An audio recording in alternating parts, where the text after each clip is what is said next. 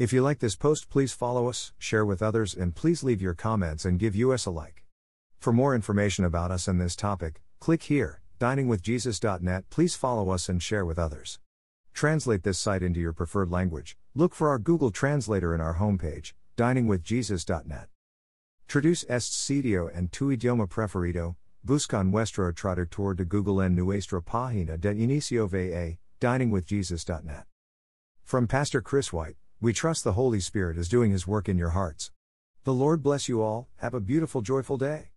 KL Señor los bendiga. To convert is to be born again. At the moment of conversion, the converted person is filled with the Holy Spirit and begins a journey of turning away from sin and beginning to worship and serve the Lord. A false conversion is no conversion at all. A false conversion may look like a true, spirit caused conversion, but it is not. The reasons for false conversions are varied. Sometimes the person experiencing a false conversion doesn't even realize it. At other times, there is intentional deception on his slash her part. Not everyone who claims to have been converted has, in fact, been converted. Just as those trained to recognize counterfeit money become intimately acquainted with the real thing, in order to detect a false conversion, it is necessary to first know what true Christian behavior looks like. We do this by studying and knowing intimately God's Word. We learn from the parable of the weeds in Matthew 13 24 30 that Satan works to deceive the church by mingling his children with God's children, often making it difficult for believers to discern the true from the false. The more we are familiar with Scripture, the easier it will be for us to detect the true Christians from the false converts. True Christians are born again, John 3 3, and are controlled by the Holy Spirit, they are no longer controlled by their sinful nature, Romans 8 9. Indeed, born again Christians have the Spirit of Christ indwelling their hearts, Galatians 4 6, and they become new creations, the old is gone, the new has come. 2 Corinthians 5 17.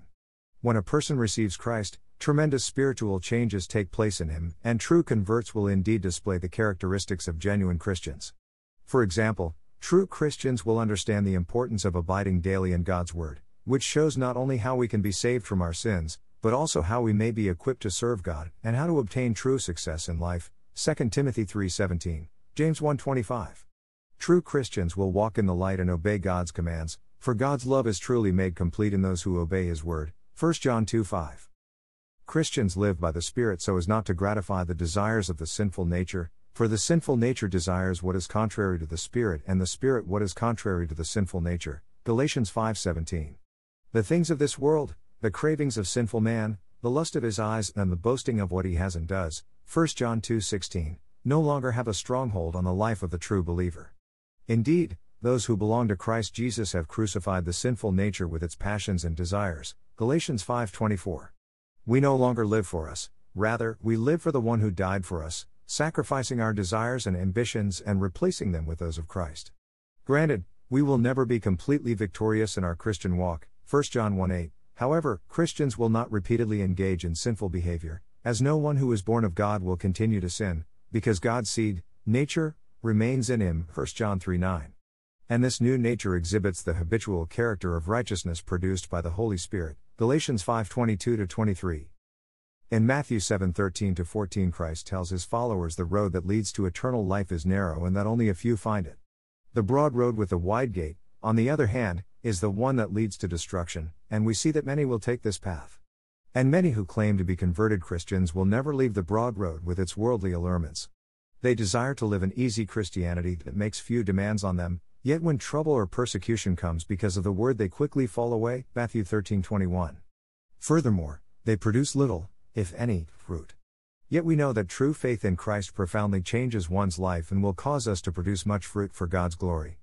And, ultimately, fruit is the test of true salvation, and this includes holiness, Romans 6:22, Christian character, Galatians 5:22 23, good works, Colossians 1:10, winning others to Christ, Romans 1:13, sharing what we have, Romans 15:25 28, Hebrews 13:16, and praising God, Hebrews 13:15.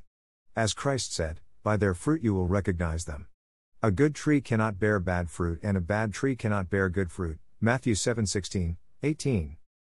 Truly converted sinners have trusted Christ alone and seek to become more and more Christ like all the time.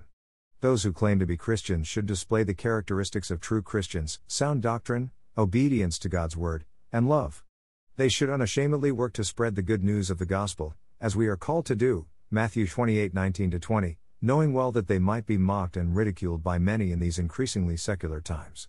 And although false Christians may sometimes be able to deceive us, they certainly cannot deceive God, as nothing in all creation is hidden from His sight.